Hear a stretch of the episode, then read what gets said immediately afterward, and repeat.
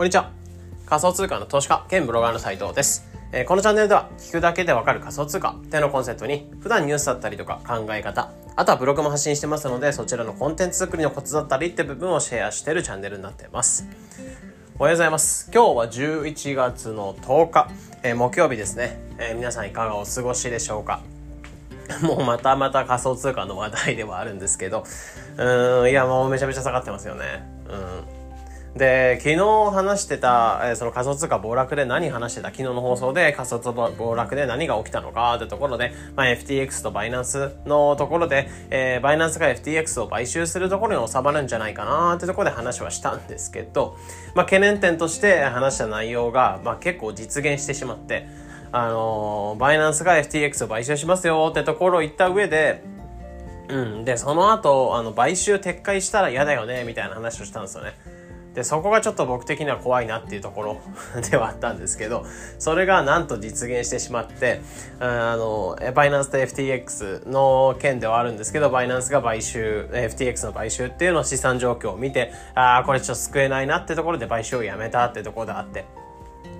まあ、結果的にはバイナンス的に言うと競合、FTX ってところが、まあ、ほんとグイグイ伸びてた取引所っていうところを、えー今回の FTX、まあ、FTT とかの騒動、まあ、とかを通して潰せたってところではあるんですけど、まあ、よりバイナンス一強の時代っていうのが来ちゃうなーってところではあったので、まあ、来ちゃうような状態だったね。バイナンス的には良かったかなと思うんですけど、市況的的、市況というか、うん、取引所というか、そういった感じで、まあ、仮想通貨って、まあ、Web3、えー分散的な世界を目指していくってものではあったんですけど、そこを取り扱う取引所っていうのが本当に一極集中しちゃってるなーってところは感じるので、えーここは何だろう、まあ、思想性の問題ではあるかなと思うんですけど、えまあ、もちろん取引所ってところがああることで、なんだ、取引、仮想通貨っていうのは扱いやすくなってくるってところではあるんですけど、やっぱりあれだけ一極集中してしまうと、まあ、ちょっとどうなのかなってところが、まあ、いろいろ言われてたりするので、まあ、今後の動向とか、まあ、あとは市況とかが今後、まあまあ、まあ、せっかく冬をの超えてきた感じなのに、またまた再度が冬が到来みたいな状態なので、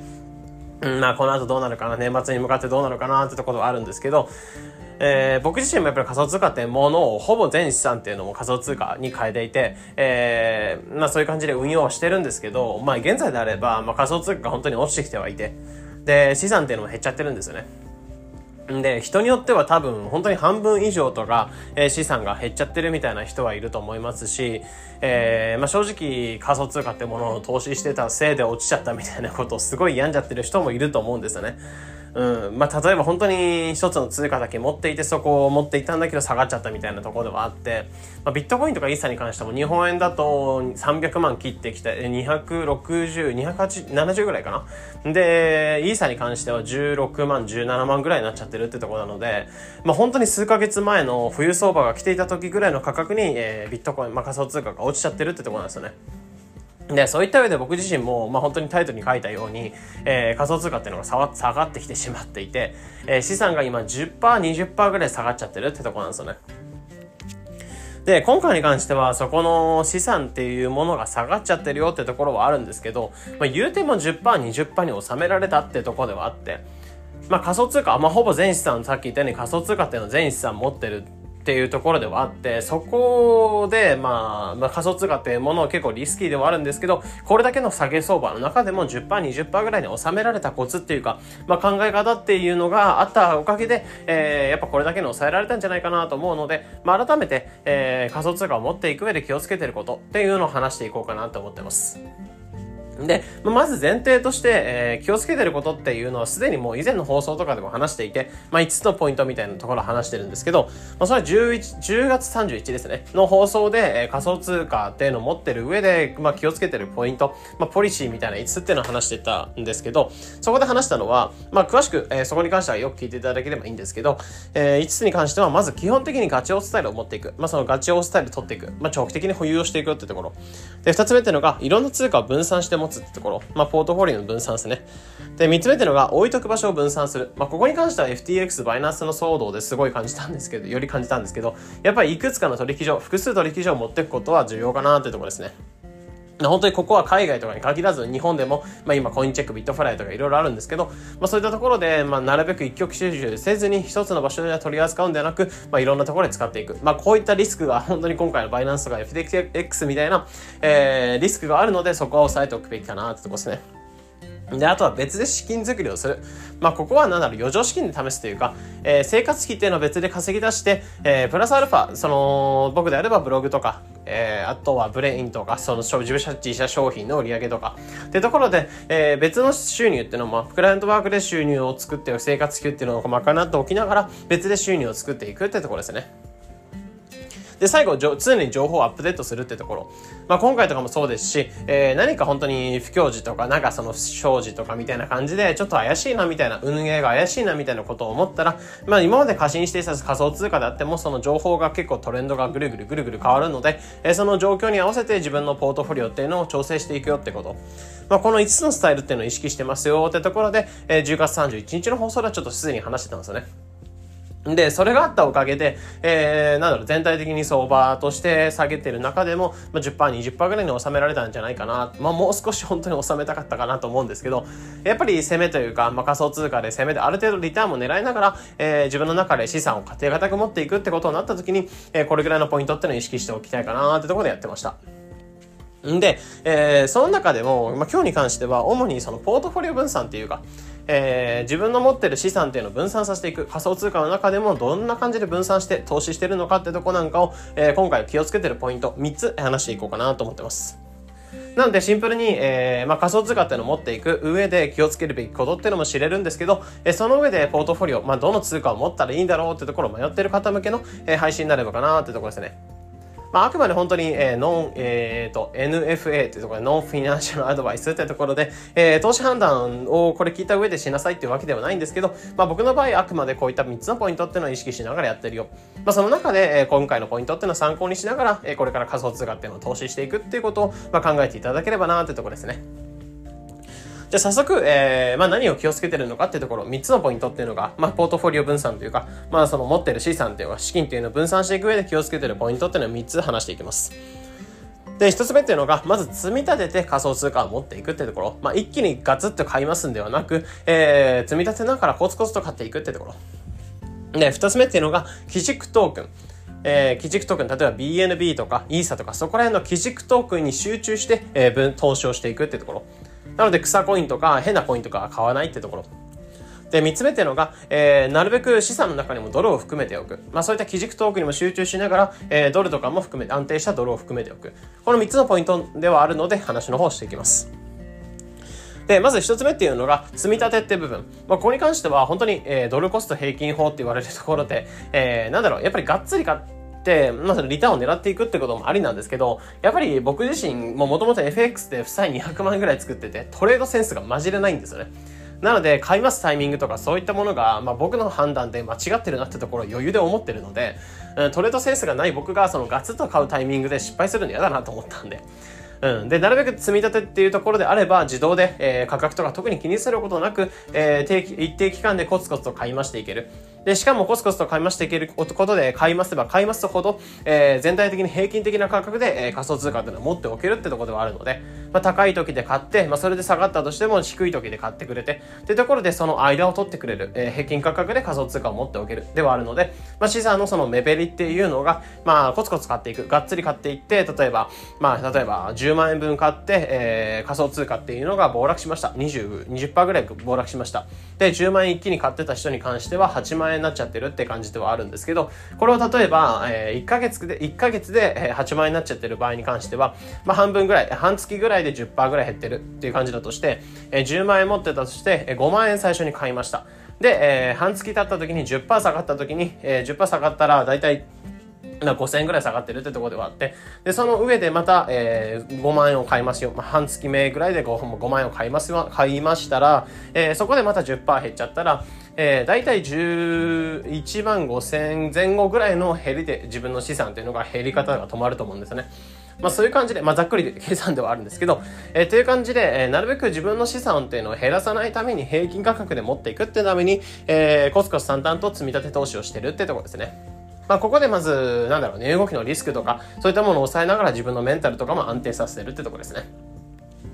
で次、二つ目っていうのが、基軸トークンに集中しながら投資をしていくってところ。まあ、ここをもっと言うと、イーサリアムとか、えー、まあ、イーサリアムのイーサとか、えー、バイナンスコイン、えー、BNB とか、えー、アバランチのアバックスとかっていうところで基軸トークに集中しながら仮想通貨を投資してるよってところ。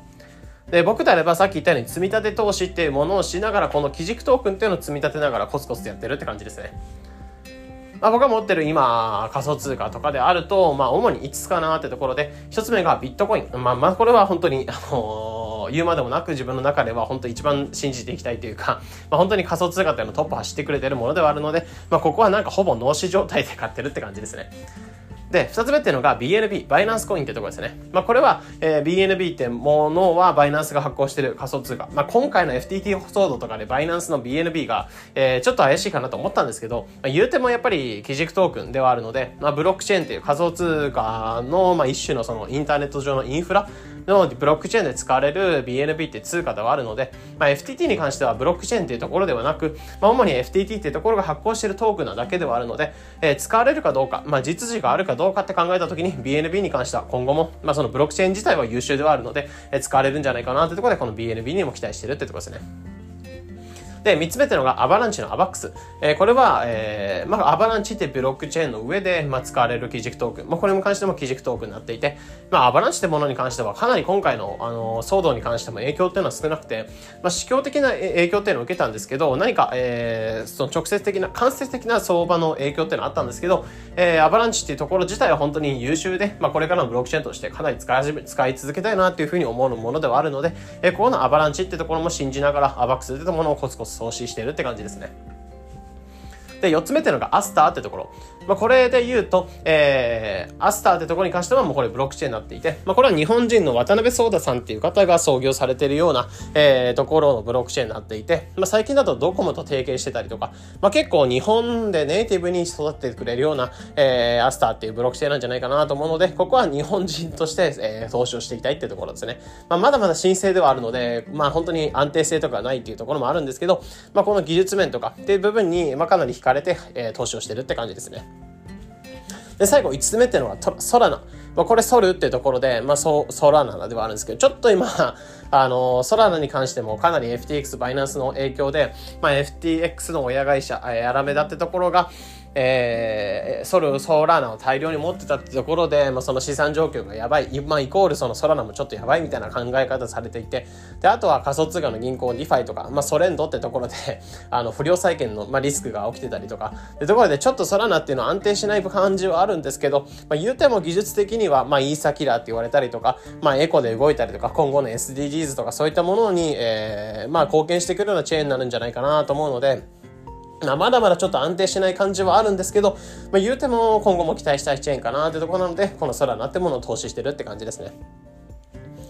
で、この今言ったようにビットコイン、ビットコインと、えー、BNB、アバックス、えー、ソラナ、アスター、この5つに投資してるってところ。で、あとは、えー、もう一つポイントとしてあるのが、えー、まあ、イーサレム、まあ、メインのブロックチェーンである、まあ、イーサっていう、まあ、かなり有名なものではあると思うんですけど、まあ、これは別にコツコツ投資しながらって感じではないんですよね。で、このイーサ自体を僕自身はその保有してるって感じなく、え間接的に、間接的にイーサを保有してるって感じで、えー、イーサに関しては、まあ、NFT、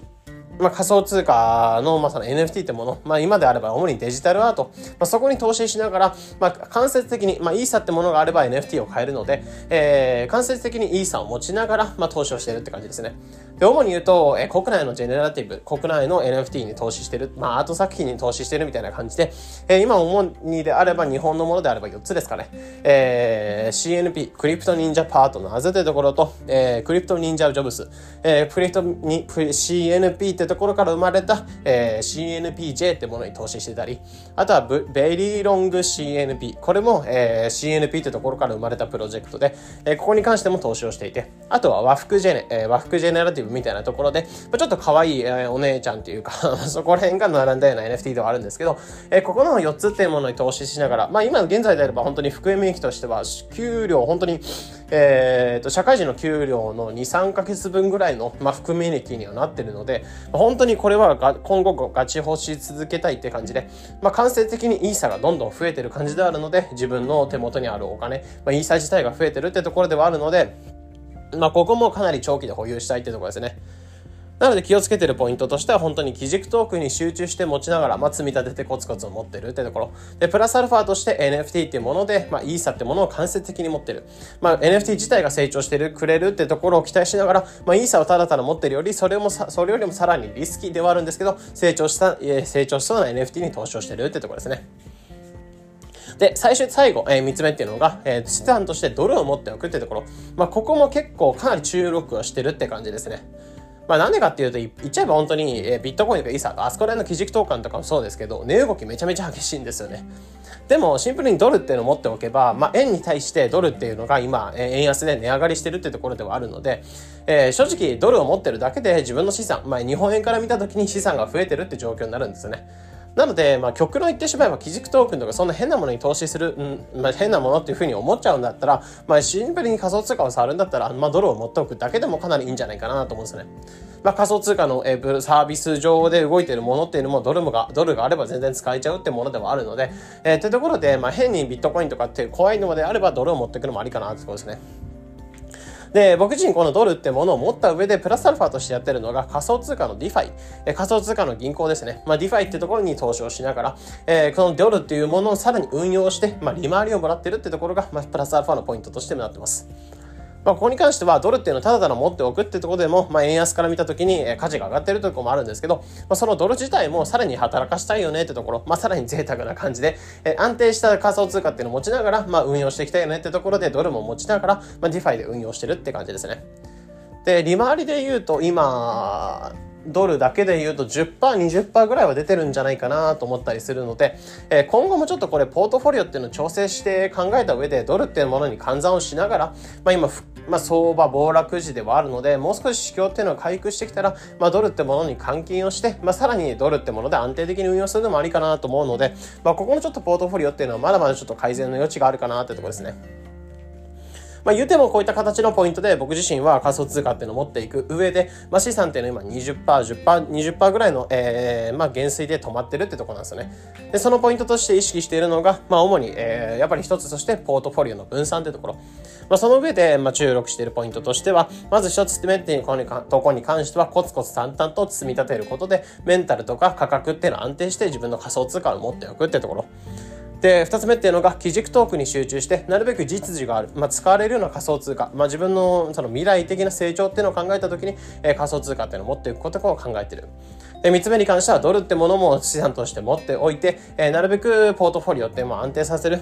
で、しかもそのドルってものを DeFi で運用することで、さらに利回りをもらっていく。なので、まあ、こういった形で、なるべくメンタルとか価格とか影響されるような仕組みっていうのを自分の中で作っておいて、まあ、こういった暴落時にも対応できるような仕組みっていうのを常にしてるよってところは今回シェアの方をさせていただいてます。まあ、本当に今回に関してはこういった形でポイントとして押さえてるよってところでは話してたんですけど、まあ、ぶっちゃけ言うと今回暴落しましたよってところで、まあ、正直なんかメンタルとか、まあ、来ちゃってる人に関しては、まあ、常日頃のポートフォリオとかそこら辺の見見つめ方、えー、暴落が起きる前に、えー、暴落が起きた時にどうとかではなくて、えー、暴落が起きた、起きる前に起きたとしたらどうなるだろうみたいなところを考えながら次に動いておく、えー、コツコツ常に動いておくってことも大切なんじゃないかなと思います。まあ、なので、本当に、あのー、今回暴落してどうだったってところは本当にいい学びだと思って、えー、資産が減っちゃったってところ、まあ、余剰資金で保せてなかったとか、まあ、いろいろ学びがあると思うので、まあ、そういった部分を今後改善しながら、まあ、また仮想通貨ってのを買っていけばいいんじゃないかなと思うので、まあ、今回こういったポイントなんかもシェアしていった上で、まあ、これを参考にしながら、まあ、自分の中でなんか投資のルールみたいなところを作っていった上で、えー、仮想通貨持っていきましょうってところで、まあ、今回参考になれば幸いです。えー、このような形でこのチャンネルでは仮想通貨についてできるだけ分かりやすくお伝えしています。日々の情報収集やトレードにお役立てください。というところで本日の配信これで以上になります。良い一日を。